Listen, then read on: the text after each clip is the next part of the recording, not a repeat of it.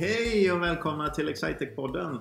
Jag som pratar heter Johan Kallblad och jag arbetar som VD på Excitec. Och vi på Excitec, vi är ett lösningslevererande IT-företag som försöker göra arbetsvardagen effektivare och enklare för våra kunder genom att ge dem bästa möjliga IT-stöd för sin verksamhet. Och eh, de som vi intervjuar här det är eh, ganska ofta några kollegor för att ge en känsla av hur det är att arbeta på Excitec och eh, ibland så är det också någon kund eller eh, någon annan samarbetspartner eh, som vi har. Men, eh, och Frida har jag med mig idag. Hej Frida!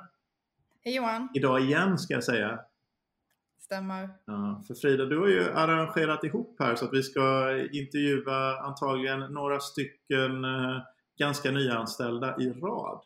Eller hur? Det stämmer. Ja men precis. Det är ju eh, konsultprogrammet har ju börjat som vi var inne på i förra podden också. Och eh, en sak är ju faktiskt att vi brukar ju ses eh, och träffas fysiskt och lära känna våra nya kollegor direkt. Eh, antingen när traineeprogrammet startar eller i början av januari. Men nu kan vi inte det. Så det här är ett perfekt sätt att lära känna bland annat nya kollegan Nalita. Nalita. Yeah. Det, var, det var lite trixigt för att den senaste personen som vi pratade med hette Nathalie. Så, Ja. så först så såg jag Nalita och tänkte Nathalie. Men eh, så är det alltså inte. Nej, precis, men det är väldigt likt. Så det är lite förvirrande att vi båda är i programmet. Hur, hur ofta blir det felstavat? Mitt namn? Ja. Ehm, kanske nio av tio gånger. Något sånt där. Ah, nej, jag, för jag måste säga att för, för nog är vi överens om att uh, Nathalie är den vanligare. Alltså det skulle jag väl ändå vilja påstå i Sverige i alla fall. Du saknar ju ett E. Man får inte riktigt ihop Nathalie av dina bokstäver. Nej, men jag tror många bara läser liksom första delen. Och så vill de gärna slänga sig med Nathalie eller Natalia eller något sånt. Men det är ju sån där grej, åh, man brukar ju se det på so- sociala medier ibland, att det är såna här texter där bara de två första och de två sista bokstäverna är rätt i varje ord, men att hjärnan ändå kan liksom eh, slänga ihop efter det man är van att läsa. Så att det blir ju lite sådär samma sak om man inte läser, man är så himla van vid ett visst Mm. eh, sätt ett ord ser ut. Jo, nej men precis, precis. Jag tror många fastnar vid det liksom. Mm. Men eh, nu är du eh, inne på, eh, ja, nu har du varit med en, eh, en del veckor i konsultprogrammet och eh, du tillhör Stockholmskontoret, Stämmer bra. stämmer. Eh, hur har de första veckorna känts? Eh, nej men de har känts jättebra, måste jag tänka. Nu är jag ju på vecka, början av vecka tre här. Eh, nej men det har känts otroligt bra, måste jag säga. Eh, vi har blivit så himla välkomnade. Man var ju liksom lite orolig där när allt ställdes om och när det ställdes in med att vi skulle få åka till Linköping där första dagarna och så. Eh, men jag är väldigt förvånad över hur bra det har blivit, trots allt. Och det tycker jag ändå säger väldigt mycket, att man har lyckats ställa om så pass bra. Så ni, ni kom aldrig till Linköping? Det? Nej, det blev ju inte så. Vad, vad hade du sett mest fram emot att göra i Linköping annars? Eh, nej men alltså att få träffa alla. Okej. Nu ser man ju alla på en skärm. Så det är lite tråkigt. Men sen också, jag har pluggat i Linköping de senaste fyra åren. Så det hade ju varit kul att komma tillbaka och få se lite. Det var inte så mycket sådär spännande. Det är inte så många som bär annars. Eh, Det är väl någon, eh, det händer väl någon gång ibland att någon, eh, att någon stackars norsk tonårstjej som lyssnat mycket på Lasse Winnerbäck förvirrar, förvirrar sig ut till Vidingsjö för att leta efter, eh, efter hans uppväxtorter. Men eh, det händer ju inte så mycket spännande i Vidingsjö kan man säga. Och ärligt talat eh, inte så spännande i Linköping heller. Det är mer nej. bra, bra, bra tryggt ställe att vara på. Men vad, vad var det du pluggade när du pluggade de här fyra åren? Jag pluggade på civilekonomprogrammet. Eh, så med inriktning management och finans kan man väl säga. Och Jag blandade lite. vad, vad ska du ha för någon inriktning på eh, ditt arbete på Excitec? Eh, beslutsstöd ska jag ha. Det känns ju som eh, klokt att förstå lite ekonomi och finans och management då. jag tycker det. Jag, jag, tycker det känns som en bra kombo. Det är, det är lite tekniskt men det är ändå, jag tror att det är bra att ha den här grundförståelsen. Mm. Som jag har förstått det hittills i alla fall. Mm. Du, hur... Var du, eh, funderade du på beslutsstöd eh, när du pluggade, att jobba inom det området? Nej, det kan jag väl inte påstå egentligen. Eh, det var ganska nytt för mig. Jag sökte till Excitec som stort, så inte till något specifikt område. Så jag hade väl hört talas om det, men jag var absolut inte så påläst om vad beslutsstöd innebar innan jag började. Mm. Hur, hur kom du i kontakt med Excitec då? Um, ja, men, alltså, generellt under vår utbildning så har vi varit ganska exponerade mot Excitec. Um, så till exempel på teamdagarna så har ju Excitec synts där ganska många år. Mm. Um, och sen så kan man väl säga framförallt, jag, men, jag vet några som jobbar här eh, som talar väldigt, väldigt gott om det. Så då, då kändes det väl ganska givet att söka tyckte jag. Just det. Är, det, är konsultlivet någonting du funderade på under plugget som, som lockade? Ja, men det gjorde det. Eh, det kom jag nog i kontakt med ganska fort. Eh, just det här ja, men, att, det, att liksom, vardagen ser väldigt olika ut. Eh, och sen så tror jag liksom att jag har jobbat mycket inom olika serviceyrken eh, och jobbat mycket med kunder hela tiden, haft kundfokus i tidigare jobb. Eh, och när jag tänkte liksom, men hur kan jag jobba med det med min utbildning så föll det väl ganska lätt på konsultyrket. Att eh, ja, men få vara med och liksom i olika typer av verksamheter och se hur de funkar och så. Mer mm. förenkla.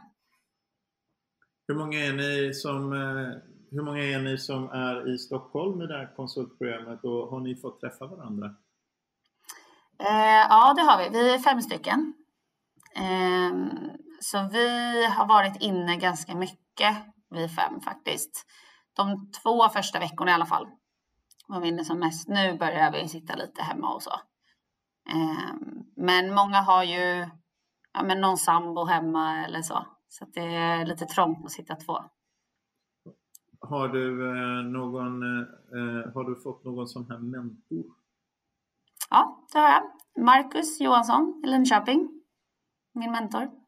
Trixigt här. Det är liksom förlita sig på distans eh, eh temat här. Det spelar ingen roll var man, eh, var man är då. Om mentorn är i Linköping och du är i Stockholm. Ja, nej men precis. Så blir det ju. Det är ju sådana här, det, det, det för ju in på sådana där tankar om vad det är som blir Ehm, som blir eh, kvarstående eh, resultat av eh, de här förändringarna vi har fått göra i pandemikopplat och, och vad det är som vi kommer fortsätta göra och vad det är som vi kommer sluta att göra efteråt. Men det är klart, om mentorskap på distans funkar lika bra så är det mer lämplighet av mentoradept som man kommer titta på en, en, en geografi. Då. Mm. Verkligen. Men eh, Nalita, ditt, eh, ditt leveransområde då du kommer tillhöra, det växte ju eh, extremt mycket direkt efter du hade börjat nästan. Ja, det kan man ju säga. Hur, har ni hunnit eh, träffas digitalt då, hela, hela gänget än? Mm, det har vi. Vi, eh, vad blir det då? En vecka sedan kanske. Eh, så vi hade ett, eh, ett stort möte med alla då. Och sen så hade vi en liten walk and talk med en ny Milnet-kollega. Ja, du tar för givet här Frida att alla som lyssnar på Excitec-podden naturligtvis vet vad som händer men om man då inte lyssnade på första avsnittet för året och har missat nyheter generellt eh, om eh, IT-svängen då, då kan vi ju berätta Johan, vad kan vi berätta då? Ja, men jag tänkte att det, alltså, jag tänkte så här om missat nyheter överhuvudtaget så tänkte jag så här att nej, man kan ju ha fokuserat på att de har en ny president i USA eller något sånt där. Det kan ju få ta, det går ju att missa. Det fick ju mer uppmärksamhet än vårt förvärv av Milnet BI. Eller som jag hörde på en podd igår faktiskt, på Placera-podden så var vi eh, på Excitec omnämnda. Då berättade de på Placera-podden att vi hade förvärvat Millstream, vilket vi verkligen då inte har. Jag vet inte om det finns något bolag som heter så. Men eh, Millnet, eh, Millnet BI eh, heter ju bolaget som vi förvärvade, som faktiskt då jobbade med samma verktyg som vi redan eh, jobbade med. Så vi tyckte det här, det här passar bra ihop, för det blir fler kunder och fler, fler människor. Så istället för att göra som via med Nalita då och eh, anställa människor och utbilda och så vidare och göra det organiskt som det brukar kallas för så, så använder vi verktyget eh, förvärv då för att, för att växa och få in drygt 200 nya kunder och eh, 40 nya kollegor. Lite drygt 45, 46 tror jag till och med. Mm. Så, så, det var ju nytt för, för er. Nu hör ni någonting i bakgrunden här förresten. De flyger, jag sitter i mitt rum som har takfönster och de flyger JAS-flygplan antar jag att det är ovanför mig här. För jag bor eh, bara några kilometer ifrån, eh, ifrån Saabs lilla flygfält. Så då och då så... Mm. Det där, det där kändes ju väldigt så här, jag lyssnar ju väldigt mycket på USA-podden och där nu, det är alltid så här, de bara, ja ah, men nu sitter vi på den här gatan och just det, det ni hör utanför är just nu det här det, det har varit så här stående inslag nu när det har varit så mycket oroligheter. Så att, mm. Eh, det kändes lite internationellt. Eh, inte alls internationellt, väldigt nationellt i så fall. Det är från eh, det Linköpingstillverkade fredsbevarande, för jag höll på att kalla det stridsflygplan så heter det ju inte, det är ju ett fredsflygplan naturligtvis eftersom det är svenska nu höll jag på att säga vapenindustrin också, men det är det ju naturligtvis inte. Det är ju trygghet och stabilitetsindustrin eh, som, då, som som eh, har tillverkat det. Jag du vet ju hur det är Frida, vi har ju pratat om det här. Jag har ju lite blandade känslor om man ska lägga eh, pengar på och så vidare. Och eh, det är inte alltid som jag är överens om eh, prioriteringar på vad vi i världen lägger pengar på kan man väl säga. Så får ni tolka det själva. Jag försöker vara opolitisk. jag lyckas sådär. Nej men du läste det jättebra. Du säger båda orden. Vapenindustrin eller den fredsbevarande industrin. Ja. Så kan man väl få välja liksom vad man, vad man, vad man vill tolka in där. Ja. ja. Eh, men det var i alla fall en, en, eh, svensk, svensk stolthet från Saab som flög ovanför mina, mina fönster här. Vill ni se? Ni tror inte det här kanske inte... På... Det lät väldigt satsigt med takfönster. Nej, ser du? Ser ni? Ja, oh, jäklar. Ja. Mm, nu, nu kollar vi alltså då. Ja, vi kan ju intyga här att det är väldigt, det är blå, blå fint. Det är alltså inte ett litet takfönster utan det är ett uh, hela rummet takfönster. Exakt. Det är ett rejält takfönster. Ja, det är det. Fyra delar här. Um, så är det. Men uh, ja, vi kan, när det inte är pandemier och när, vi är, eh, när det är lite mer sommar så kan du få komma hit och hänga lite Frida så kan vi, kan vi göra en poddinspelning på runt omkring takfönstret så är det lite takterrass faktiskt. Där kan vi hänga lite. Det blir väldigt bra. Jag känner direkt så här utmaningar med ljudet men, eh, och eh, stridsflygplan. Ja, det är sant. Ja men precis. Men tillbaka till eh, våra nya kollegor. Ja, Nalita är med fortfarande. Ja, jag är fortfarande här. ja men hur, hur stort är leveransområdet nu för um, hur många var vi innan Milnet eh, BI-gänget joinade? Är det till mig eller till Nalita? Ja, till den som känner sig manad. Jag skulle säga 30-ish. Mm. Eh. Så vi växte extremt mycket. Um, och uh, det är väl så att vi är Sveriges största leverantör av klick. Stämmer? Det är vår uppfattning, ja. Mm, det är vår uppfattning. Ja, nej, men uh, jag, är, är eh, jag är helt säker på att vi har flest kunder som har oss som partner. Men sen kan det ju vara en del håller man inte koll på. Det kan finnas stora företag som köper konsulttjänster mer som liksom resurs konsulter och sådär och de har man ju ingen koll på. Liksom, mm. ifall, ifall, såna här, ifall Scania eller Volvo eller något köper massa eh, resurskonsulter och de råkar jobba någonstans. Men jag kan inte tänka mig att någon skulle vara fler än vad vi gör. Men vi är definitivt den som har flest eh, liksom direkta kundrelationer där vi är helhetsleverantör. Eh, mm. så. Men eh, det som jag tycker är väldigt kul med, med eh, beslutsstöd och klick, eh, det är att det ofta är väldigt spännande och häftiga lösningar. Det är väldigt kul saker som, som vi löser åt våra kunder. Är det någon speciell kundlösning som du har fastnat för, Nalita? Eh, oj, jag är ju så ny inom området. Eh, men jag håller med dig där, alltså att det är generellt väldigt spännande lösningar och att man kan göra så mycket och att man kan få så mycket förståelse för sin verksamhet som man annars kanske inte har eller som den finns där men det kanske är svårt att se den. Mm. Um, men eh, jag kommer nog inte på någon så här på rak arm. Det blir nästan en uppföljande när du har eh, Precis. konsultprogrammet eller jobbat lite längre. Exakt. Någon, eh, någon, utan att namedroppa någon kund som inte vill bli namedroppad, Johan, har du någon lösning som du kommer ihåg som extra spännande? Um, jag kommer ihåg eh, en på en stor e-handlare faktiskt som hade, som hade på ett ganska välkänt e-handelsbolag som eh, hade mycket kostnader kring returhantering. Det är ett ganska vanligt eh, problem liksom. Så kunde de göra en dataanalys för att titta på vad, är det som, vad finns det för några indikatorer på att någonting ska bli en retur? Vissa saker är ganska enkelt. Ja, om någon beställer tre storlek, olika storlekar av samma produkt, då kommer det sannolikt två av dem bli, bli returer för man beställer tre storlekar istället för att gå i provrum. Och, så kan man liksom, och vissa sådana, då kan man ju fundera på, vill vi vill vi tillåta det här eller inte? Och då är svaret antagligen ja, vi vill det. För det är skäligt att man ska få välja rätt storlek. Kanske till och med bättre att kunden beställer hem tre storlekar direkt och sen skickar de hem. Men då får man kanske mer anpassa sitt eh, förpackningsmaterial så att eh, det blir enkelt. Eller dels ge, ge mer guidning på webben om vilken storlek kommer du antagligen vilja ha och så vidare. Det finns ju olika sorters lösningar. Eh, och sen finns det andra som är mer andra typer av beteenden som är så vad driver liksom returer och, vad, och hur kan vi optimera den här flödeskedjan då?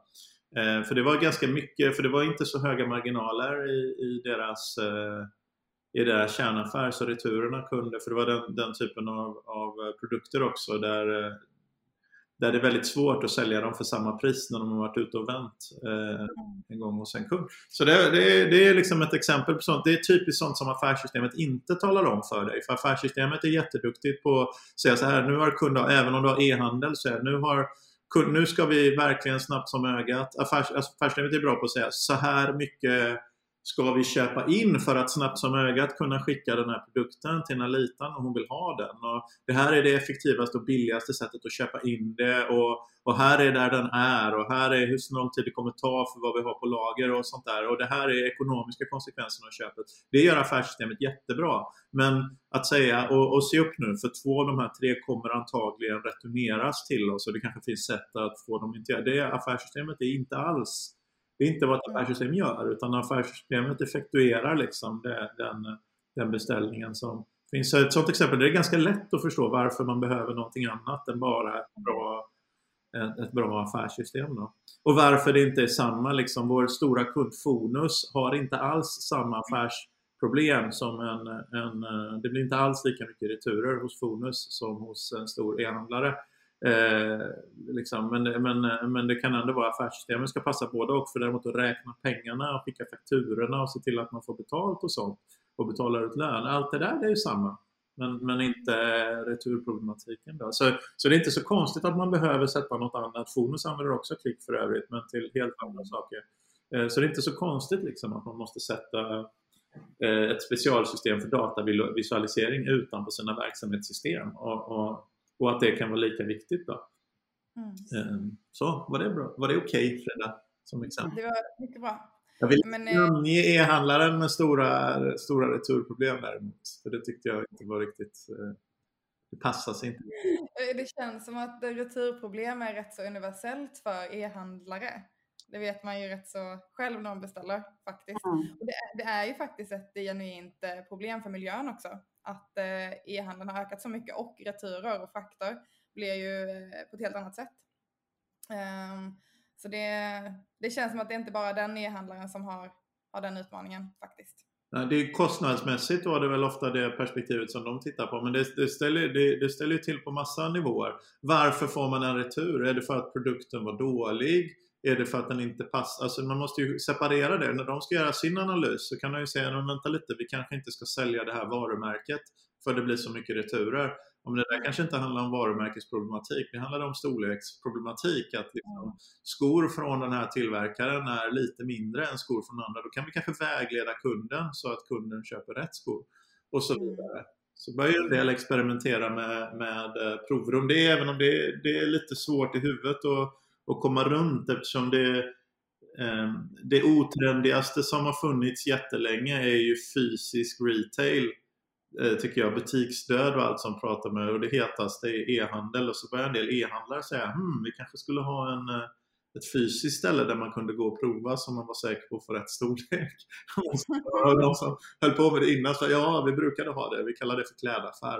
Och det är Men mm. det, är mycket, det är mycket saker som, som kommer runt hela tiden. Mm. Jag läste om någon som pratade, apropå den här eh, leveransen, vi har haft, eh, då, då, det är ju, jag vet inte om det är väl inte så många som har missat det här, men vintern 2020-2021 har ju varit pandemipräglad. Och en av de ställena där det trängs mest, det är i utlämningen av paket på ICA ofta, eller sådär. Det, det är där det är mest trångt. Eh, uthandling av alla, av alla paket som vi har köpt eh, på, på i våra försök att eh, undvika trängsel då, så trängs vi när vi ska hämta dem. Men, men eh, det var någon som, jag läste var någon sån här syrlig eh, artikel på LinkedIn där någon pratade om att vi skulle kunna ha speciella poster, vi skulle kunna ha speciella speciella platser som bara är specialiserade på att hämta och lämna ut paket och vi skulle kunna kalla dem för postkontor. Så var. Det borde finnas då en gång i tiden. Det hade man aldrig kunnat gissa förresten att, att eh, ett av de företag, de här stora statliga institutionerna som har haft mest ekonomiska problem om man tittar de senaste 15-20 åren, som jag uppfattat i alla fall, att det skulle vara posten. Det hade man aldrig gissat när e-handeln har blivit så, så mm. stor. Det borde vara posten mm. som har gått bäst. Men eh, alltså om man har fått tipset för fem, om någon hade beskrivit för 20 år sedan så här, det här kommer ta över handeln, så här och så här kommer det bli. Då hade man sagt, jag satsar alla mina pengar på att köpa aktier i posten. För det måste mm. vara det som går bäst. Men det, det, det, stämmer naturligtvis inte, för det var väl att de var optimerade på distribution av väldigt, väldigt platta, tunna små kuvert. Mm. Liksom. Men eh, du slår ett slag för postkontor? Tar jag med mig det här? om jag gör det egentligen. Mm, men, men, hur är det med, jag slår väl alltid ett slag för distributionscenter rent generellt. Att ha, och, och även sam, jag tänker mig en idé att e-handlare, man borde samverka om distributionscenter så att det finns distributionscenter som är nära kunden eh, på något sätt. Och där någonstans börjar det ju likna ICA, för det är ju det som är ICA. Liksom. Att det mm. finns nära kund, det finns en plats där jag kan handla flera olika, liksom, jag kan ju köpa både mjöl och mjölk och jäst på ICA. Liksom. Jag behöver inte gå till Kungsör, till, till olika. Mm. Eh, mm. Men där någonstans med något distributionscenter som finns nära som man liksom sam, så att det inte behöver gå en bil hem till mig varje gång jag ska en utan att man på något sätt lyckas samplocka och samdistribuera ut även de sista kilometern av e-handeln. Där mm. någonstans finns ju något. Jag tycker fortfarande det är väldigt stora likheter med ett lokalt postkontor. Okej. det var väldigt fint omformulerat, men absolut. Vi, ja, säger... jag det. Men någon kommer tjäna väldigt mycket pengar på att lösa de sista, sista kilometerns distribution tror jag. Så är det ju. Men Nalita, tillbaka till... Hej, ja, Nalita är här Hej Nalita! um, ja, men eh, jo, Eh, jag tycker det hade varit intressant att höra lite om hur, eh, hur en vanlig dag har sett ut för dig nu de här eh, veckorna du har, eh, har jobbat än så länge. Mm. Eh, ja, de är ju ganska olika eh, varje dag nu. Men eh, generellt kan man väl säga att det är mycket utbildningar. Eh, det är mycket att lära sig. vi, ja, men första veckan var det ju i princip bara utbildningar. Väldigt mycket lyssna eh, om liksom Excitex erbjudande i stort. Sen har vi ju gått in nu lite mer på om eh, leveransområdesspecifika utbildningar. Eh, så att nu, ja men igår så satt jag i en användarutbildning för Klick till exempel. Ehm, eh, och ja, men fick lära mig lite hur det ser ut från användarens perspektiv när vi har levererat någonting där. Eh, idag ska jag sitta med i en klickutbildning för en kund och även i en eh, tidsuppskattning för ett projekt som ska startas upp. Och sen är det ju ja, men väldigt mycket tid med, eh, med mentorn, eh, har jag i alla fall. Det är väl lite olika där hur, eh, hur det ser ut för alla. Men jag kör väldigt mycket att jag sitter med min mentor och skuggar honom. Mm. Jag känner att det är där jag får ut mest eh, och se liksom vad det är han faktiskt gör en arbetsdag. Jag lär mig fortfarande väldigt mycket hur, hur det ser ut själv. Mm, vad spännande. Men mm. om, eh, om, det skulle, om det är någon som lyssnar som känner så att ja, men beslutsstöd känns lite spännande. Mm. Vad, är det man, vad, vad, är det du, vad är det du ser när, när du kollar på din mentor som jobbar? Eh, alltså vad han gör, tänker mm. du? Nej, men eh, igår så satt han med en ny kund eh, och eh, hade fått in lite önskemål hur de ville att deras miljö skulle se ut i klick då, alltså vad det är de vill kunna se, eh, vad det är de behöver kunna presentera vidare då. Eh, så vad för typ av beslutsunderlag de behöver egentligen. Mm. Eh, så då satt, vi, så satt jag med och ja, men, han klickade runt lite och försökte liksom visualisera eh, olika typer av diagram eh, för att visa hur, ja, men, hur olika säljare eh, säljer till exempel, hur mycket de säljer eh, och vad det kan påverkas av. Just det. För min, min bild är så här, detta kanske är jätteförenklat då, att, eh, att vi har kunder och de har massa data men eh, inget vettigt sätt att eh se på den där datan på ett eh, sätt som man kan dra slutsatser eh, mellan olika datablock då kanske. så då, då får vi den där datan som är kanske i Excel kanske. Mm. Mm. och sen med hjälp av klick så, så hjälper vi kunden att berätta för dem hur eh, vilken typ av visualisering som är den eh, mest lämpliga för den typen av data och eh, hjälper dem bygga upp de analyserna. Ja, men precis. Jag skulle säga att du har eh, uppfattat det rätt. Eh, nej, men det är väl mycket det att så här, många har ju en enorm mängd data eh, som, och mycket data som de kanske inte använder sig av som kan vara jättebidragande eh, bidragande till eh, till olika typer av slutsatser som mm. behövs för att driva verksamheten. Och att ja, men man kan använda den datan för att kunna ja, men, ta smartare beslut. Mm. Just det. Ja, väldigt intressant helt enkelt. Och mm. eh, det känns som att vi har nått eh, ett läge i podden där eh, vi har segmentet Någon berättar om något. Okay. Och, eh, I det här tillfället är då, då Nalita, du, någon. Jag misstänkte det. Eh, så, så, här får du liksom välja något ämne, något intresse eller eh, någonting du gör på fritiden eller något du vill tipsa om. Jag tänkte, mm. tyckte ju så att vi har kommit till den lägre podden när Nalita ska berätta var hon är uppvuxen och liksom alla de där sakerna. På tidsinspelningen ja, att du, du har nog rätt i det. Jag har pratat sönder det här med mina tankar om e-handel. Det var väl en tio minuter där utan paus men ja. Jag kan klippa bort det. vi, vi, får se. Men du måste även klippa bort referensen till de tio minuterna naturligtvis. ja, precis. Jag skapar mycket mer jobb för mig själv här. Uh, så Nalita, nu fick du lite tid att fundera där. ja, ja, men precis. Det tackar jag för. Uh, Okej, okay, jag är någon och jag ska berätta om något då. Uh, ja, men då kan jag väl ta tillfället i akt och kanske tipsa om eh, en typ av träning som jag har börjat lite med. Som är väldigt eh, annorlunda. Och det är inte paddel. Är det crossfit? Det är det inte. Jag tror faktiskt inte att det... 2021. Vad sa du? Ingen, varken crossfit eller paddel kan betraktas som annorlunda 2021. Nej, precis. Jag, jag tror det är svårt att gissa sig till den här kanske. Eh, men det kallas för Broadway workout. Ja, nu, nu för er som inte ser så ser man väldigt frågande ut. Vi är, vi är så kallat intrigued.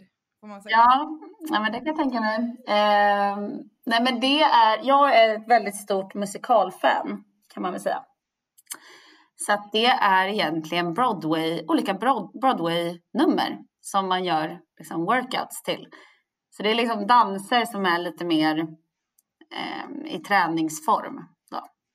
Nu hade man ju önskat att vi hade en videopodd här så vi hade kunnat filma och få en liten förevisning.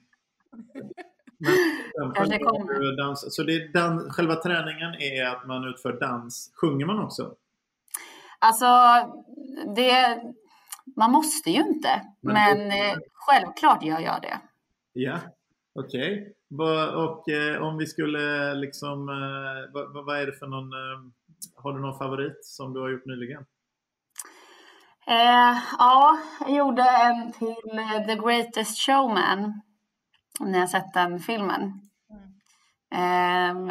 en därifrån och sen så har Hairspray också många bra. Många bra låtar som man kan dansa till. Och behöver man gott om utrymme för att göra det här eller?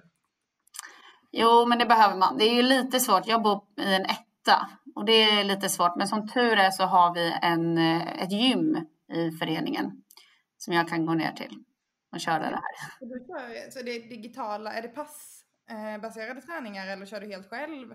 Nej, utan det är eh, en Youtube-kanal, en kille eh, som heter Joseph Corella. Och han kör lite olika då, pass. Mm. Mm. Så det måste du hänga på där? Ja, men precis. Kul om man vill variera sin träning lite. Verkligen. Corello har jag skrivit ner här nu då eh, Okej, okay, men sjunga, sjunga och dansa samtidigt är ju väldigt svårt. Det är ju väldigt... Eh, alltså det måste ju vara väldigt nyttigt, tänker jag. För, eh, eftersom det både kräver liksom koncentration och sen eh, eh det fysiska liksom. Det tar ju på lungorna. För ofta så går ju liksom Oftast när man tränar och gör något konditionsintensivt så flåsar man ju, alltså man sjunger ju inte. Mm. Eh, så jag tror det är väldigt mycket, det är samma som när man är ute och joggar och, och, och springer och pratar med någon mm. under tiden. Det är också, det är också lite jobbigt. Nej men precis. Jogga med mig eftersom jag... men det är ganska svårt att inte sjunga snarare. Jag brukar ha liksom ganska hög volym och så är det ju mina favoritlåtar så då, då blir det ju bara ganska naturligt att man sjunger med. Hur länge har du hållit på med detta? Eh, jag började med det här i höstas tillsammans med min syster. Så det var hon som fick in mig på det här spåret så jag hoppas att jag får med fler då. Det låter ju väldigt roligt. Ja, det låter sjukt kul. Kan man hoppas på någon bild, eh, någon inspelning på, eh, vi behöver inte lägga ut externt men vi kan ju ta på vår lilla Excitec chatt kanske? Ja, men det kan jag väl se till att ordna. Eh, kanske, kanske blir någon AV med det här framöver. När eh, pandemin tillåter. Det tycker jag. Det hade varit superkul. ja, det känns som något som är väldigt väl för att göra i grupp också. Ja, men precis. Alltså det är ju väldigt enkla danser. Mm. Så man behöver ju inte vara ett proffs på att dansa direkt. Utan det är mest bara kul. Ja, jag, I'm intrigued. Ja, jag håller med. Härligt. Det låter som man får mycket energi av snarare än vad ska jag säga, vemodsmusik då. Som, eh, det, det låter inte lika kul att dansa till. så inget Towns van Sant och Elliot Smith då i, i eh... Ja, just det. Men eh, tack så jättemycket Anita. Och hur, då ställer jag frågan till dig då. Eh, om man vill komma i kontakt med Excitec för att eh, man blev jättenyfiken på konsultprogrammet eller traineeprogrammet, var, eh, var ska man gå in någonstans då? Eh, alltså till mig specifikt eller? Till Excitec. Till Excitec. Eh, ja men då kan man väl gå in på excitec.se börja sin resa där. Mycket bra tips. Ja. Mm. Eh, Och även Instagramen är ju väldigt aktiv. Så där kan man ju få mycket svar. Är det inte till och med så att eh, du har haft en takeover? Det stämmer, så det är kanske därför jag tipsar lite extra om Instagram. Om man är nyfiken på att följa Analitas arbetsvardag så eh, kan man ju kika in eh, på Instagram. Och där sparar du ju även dina stories i höjdpunkter. Precis. För det efterhand.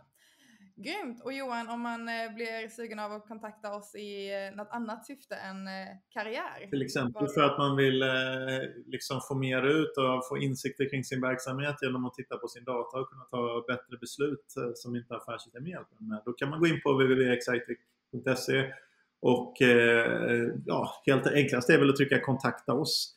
Hur är vi? Har vi kvar den där lilla systemkompassen?